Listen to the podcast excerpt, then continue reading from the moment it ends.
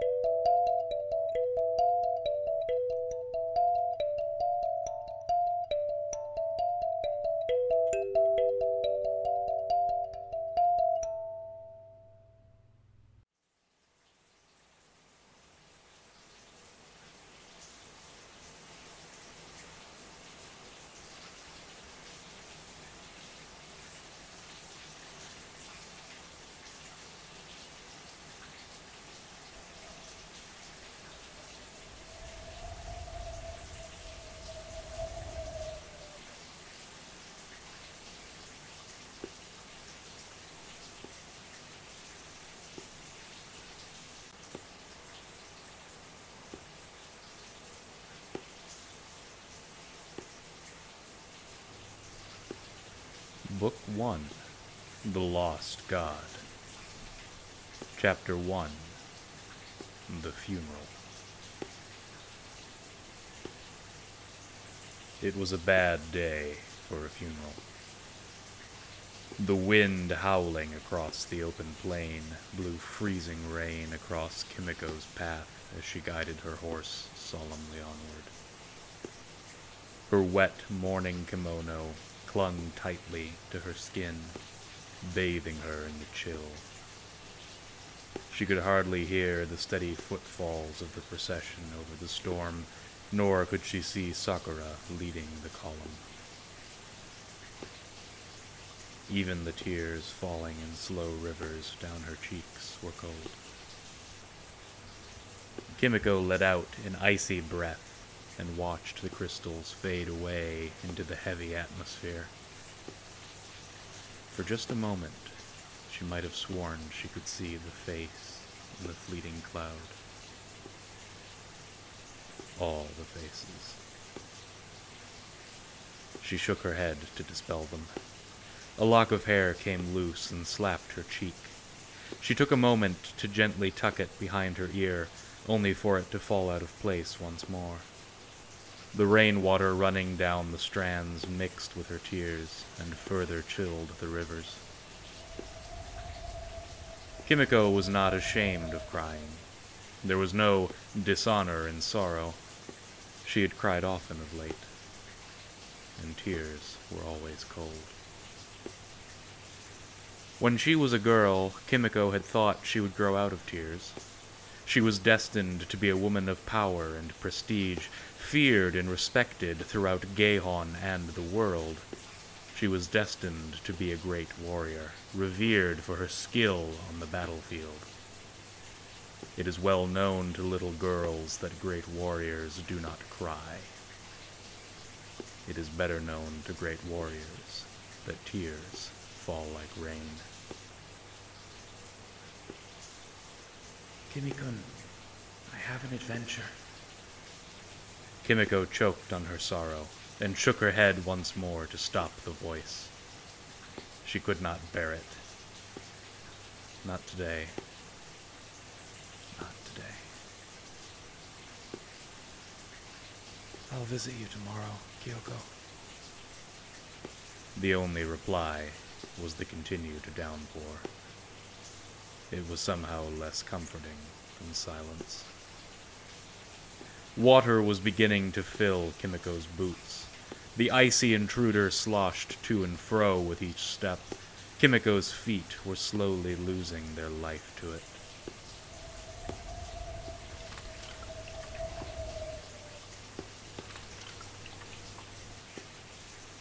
With each step forward, Kimiko's feet were growing heavier. The solemn march was becoming a slog. Kimiko's mind turned to the last long walk she could not bear. A shiver ran down her spine, and her muscles froze as the memories flooded in. The cold, wet nose of her horse nudged at her back, pushing her onward regardless. As the party continued through the rain, the tree line began emerging from the gloom. It appeared through the swirling mists, first as a looming monolithic shadow, but slowly broke into a series of glum trees. Kimiko saw a shadow at the head of the party that she thought might be Sakura. A modicum of relief swept through Kimiko's mind at the thought of escaping the chill rain. She knew there would be no escape from the chill tears.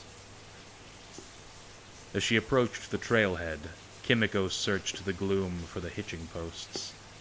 She spotted one and led her bone white mare toward it.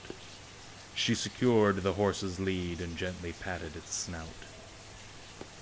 I promise, we'll be out of the cold soon. She turned and entered the forest path. The tree limbs overhead shielded this part of the trail from the rain, and Kimiko took a moment to relish the relative warmth. The feeling faded fast as she was confronted with the atmosphere that had replaced the harsh, icy rain. The wind was whistling through the leaves, a constant cacophony of competing cries. The sound was not unlike hundreds of flutes playing clashing melodies. The air was filled with a thick, swirling a mist. Every breath bore an uncomfortable weight, and there was something disturbingly alive about the mist. The occasional drop that penetrated the leaves overhead created a lonesome, solemn drumbeat as it hit the cobbles. The drops fell at irregular intervals and set Kimiko on edge. The other mourners were only just visible as dark shapes creeping through the gloom. Every shadow seemed sinister. A wolf howled in the distance. Awanolu, Master of Life, please guide him on the long walk. The mad orchestra of nature was the only answer to her prayer. The party was silent as everyone walked the path. Kimiko kept her eyes fixed on the uneven cobbles to avoid meeting the gaze of the mist. They walked for almost a hundred meters. The clearing was small. Densely planted sakura formed a ring no more than twenty meters across.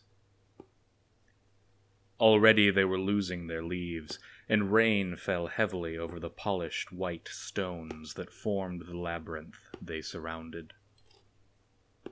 The party filed into the clearing and surrounded the labyrinth. Silence maintained its hold of the human crowd while the mad orchestra of nature continued playing around them. Kimiko took her place near the labyrinth entrance and waited.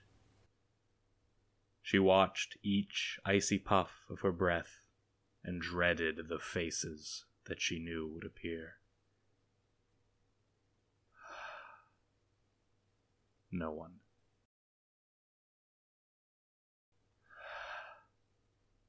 No one. No. The face would appear. She knew it would.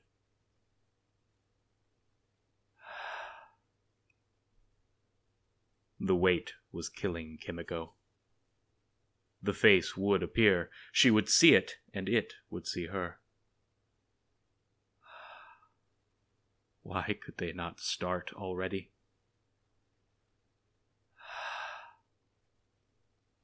Sakura took the first step. And the second. Kimiko sighed in relief. As she finally began, Sakura's footfalls were deliberate and rhythmic despite the irregular rainwater drum. She entered the labyrinth in silence, her ankles disappearing behind the low, smooth stones.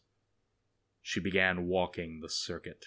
She went forth only to loop back past the path she had just trod. She crossed to the other side of the clearing only to double back again. Her grim expression never changed as she trod the convoluted path. Once Sakura had reached the halfway point, Mai started in. Kimiko watched carefully for her cue. Mai went forth and back, crossed and returned. Mai approached the halfway point of the knotted maze just as Sakura reached its center. Kimiko allowed herself a moment to watch Sakura kneel and deposit her offering before beginning. The water was still sloshing in Kimiko's boots, freezing her aching feet and damaging the careful rhythm she aimed to maintain. She entered between the lines of white stones. She stared at them as she progressed. The stark white color stood in contrast to the rich soil of the forest. The labyrinth was otherworldly, almost unnatural. It was a deliberate statement by those who built it long ago. The labyrinth had been here so long that the stones had been polished to perfect smoothness. These stones had stood vigil for millennia, uncounted. Those who put them here had long since vanished, all memory of their existence extinguished save for these enduring monuments. Kimiko liked to think the original creators of the labyrinth would be pleased it had become a part of the funeral ceremony. The last memory of a people long dead, used to honor the memory of those recently to join them. Indeed, she took some small measure of comfort from the stones. Kimiko followed the convoluted but unbroken path that they presented. Between these two lines, no matter how they may twist, turn, or distort, only one path existed. The only entrance was the only exit. And all who enter must leave. Lost in her musings, Kimiko had lost all sense of her progress as well. She was startled when Sakura brushed past on her way to the entrance once more. Mai followed shortly thereafter, choking back tears and barely restraining her sprint. Kimiko was unsure if she was still crying. The rain was falling more thickly as she neared the center of the labyrinth. Her face was running with cold water, its source a mystery. Kimiko reached the center. She drew a deep breath. She knelt before the flat obsidian stone that served as an altar. With trembling fingers, she unstrung the linen sack from her obi. She unrolled it to deposit the bone fragments.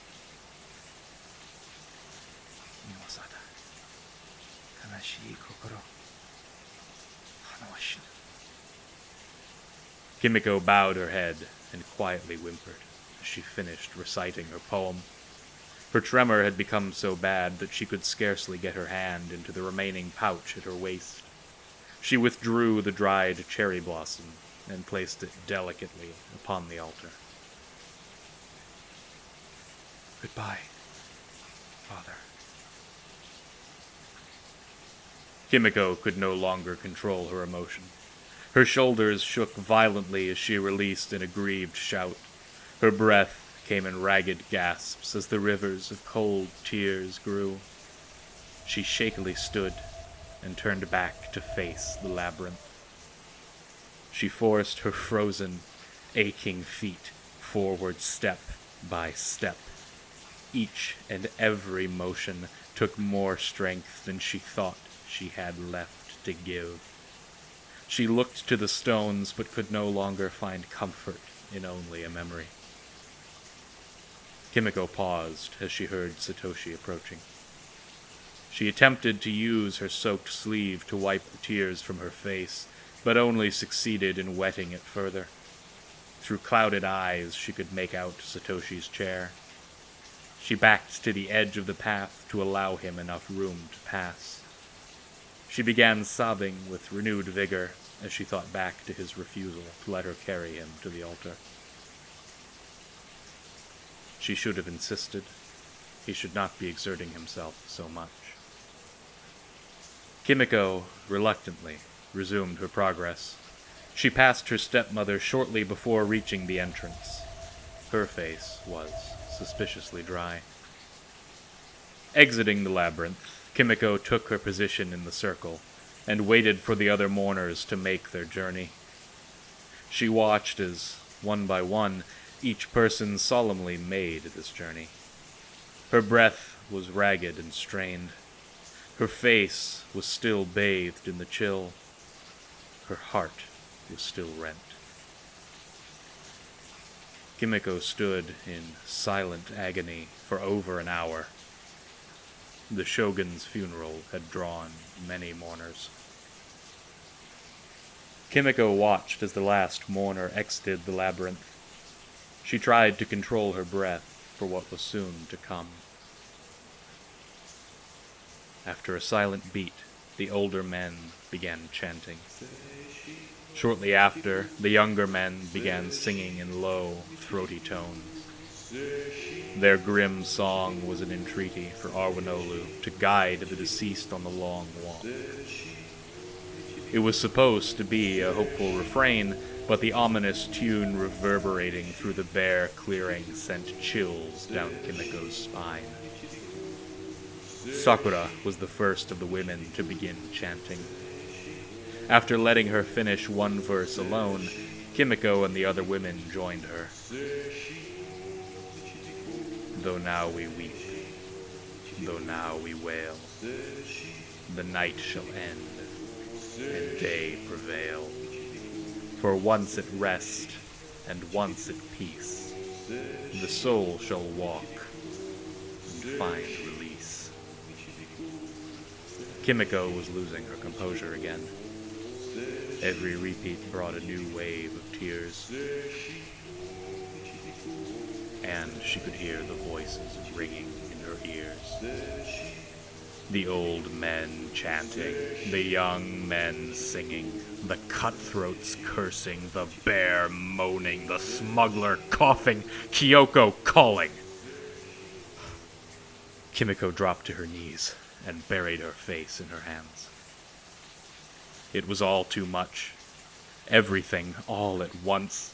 The world and the past and the present and all on her shoulders. Everything was crashing down around her forever and always. The weight of every failure, every loss, every regret was crushing her. Why did they die? Why did they all die? She found herself shaking her head, violently whipping back and forth, desperately trying to dispel the voices, to banish the faces. She could hear and see every one of them. She could smell the blood and feel it running hot over her hands as it drained from her sword. She could taste the bile rising in her throat as she thought back to the mangled bodies and soulless eyes. She could scarcely describe the sensations as she stared into poor Kyoko's eyes. She refused to acknowledge the last body. Not him. Not now. Not ever. It could not be him. It should not be him. Why? Why was it him? Kimiko could feel hands wrapping around her sides. Someone was speaking, but Kimiko could not hear what they said. She could feel the arms moving up under her shoulders, attempting to guide her to her feet. Against her will, she found herself standing again. She attempted and failed to wipe away the tears and embrace her sister tightly. Sakura returned the hug. Kimiko collapsed into her arms and buried her face in her shoulder. The singing had stopped. With Sakura's arms surrounding her, Kimiko was guided back to her waiting horse. Every step was numb agony. She stepped away from her sister and wiped the tears with her wet sleeve, only to replace them with more freezing water. Kimiko slowly unbound the horse's lead from its post and gently patted the great beast's snout. She deftly pulled herself into the saddle and oriented her steed back toward Daikyo. The world from horseback seemed so much smaller. Some of the weight was lifted from Kimiko's shoulders as she surveyed her domain from atop Nozomiko. The road was faster on horseback, but the rain stung just as hard. Try as she might to shake the memories, the last body was still weighing heavily on Kimiko's mind. She could still see his face clearly in her mind's eye. His smile, his eyes, everything exactly as it was before he left her, before he died. She had not seen him in death, only his ashes and bones. In its own way, it was worse than seeing Kyoko's body. Kimiko could still see that, too. Sakura riding back from the river, a cloth bundle fastened to her saddle. Sakura crying as she ran to father and mother. Father peeling back the cloth and shouting at the gods. Kyoko's eyes staring lifelessly from her bloated face. It was horrible, but it was closure. I will visit you tomorrow, Kyoko. I promise. The walls of Daikyo appeared suddenly from behind the sheets of rain. No fires burned atop the ramparts, no beam of light fell upon the brass mirrors, no bells heralded the arrival of the shogun's family. The walls were dark and lifeless in the storm, the white gray stones impossible to see until one was already at their feet. Sakura led the mourners through the open gate and into the labyrinthine streets.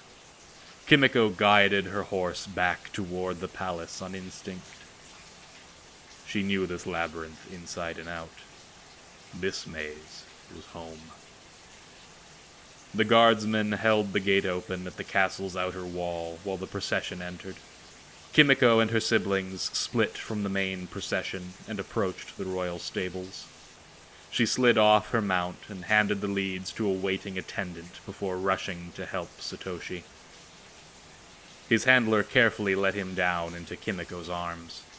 She held him tightly as they watched the attendants reassemble his chair. You were very brave today, Sato-chan. No, I wasn't, Kimmy, he answered softly. Why do you say that? Satoshi hesitated before answering, I cried in front of father. Kimiko shook him gently. There is no dishonor in tears. I cried. Mai cried? Do you think we feel shame? Do you think father thinks less of us? Satoshi hesitated again before answering, What about Sakura? She didn't cry. She spent all of her tears 20 years ago. I flung squid at her hair during a state dinner, right in front of a daimyo's son she fancied. She bawled her eyes out for a week. She must have run out then, because I haven't seen her cry since. Satoshi laughed for a moment. Kimiko allowed herself to smile. Hers faded when his did. I couldn't kneel, he said. That doesn't matter, Sato-chan. It does, he shouted. You're supposed to kneel. I can't even do that. Father understands. Father understands that I'm his most disappointing child. I can't swing a sword, I can't work a bow, I can't I can't ride a horse, and I can't even I can't even kneel. Satoshi ranted. Kimiko held him closer. Hey, look at me. You are not a disappointment to father. He loves you dearly and always has. You were the first person on his mind when the castle was invaded. Before he gave any other orders, he dispatched guards to your room. Because he knew I can't defend myself like you and Sakura can, he spat. because you are precious to him and to all of us. You cannot swing a sword or work a bow, but you are his son and our brother, Satoshi. He loved me because it was his duty, he returned. He loves you because you are a good son. Do you think any of us can recite the Teikoku Monogatari from memory? Do you think any of us could make Mother cry with a painting? There are so many things you can do, Sato-chan. All of them better than working a sword or a bow. Satoshi fell silent. After a beat, the attendants motioned for Kimiko, and she released him into his chair. She began pushing him toward the open sally port. The long stone tunnel beyond led upwards toward a familiar portcullis where Sakura and Mai would be waiting. She hoped Satoshi might give her an indication he had believed her, but no such offering was made. They reached the portcullis in silence. Kimiko felt uneasy in the castle. It was wrong without father. They passed the grand hall, where he should have been entertaining the funeral guests. They passed the tea room, where he should have been drinking with his wife. They ascended to the second level and passed his throne room, where he should have been arguing with Daimyo. They passed his study, where he should have been smoking and reading.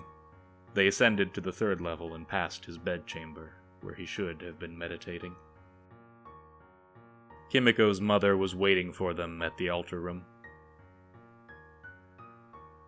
You weren't at the funeral, Sakura noted quietly. I didn't think he would want me there.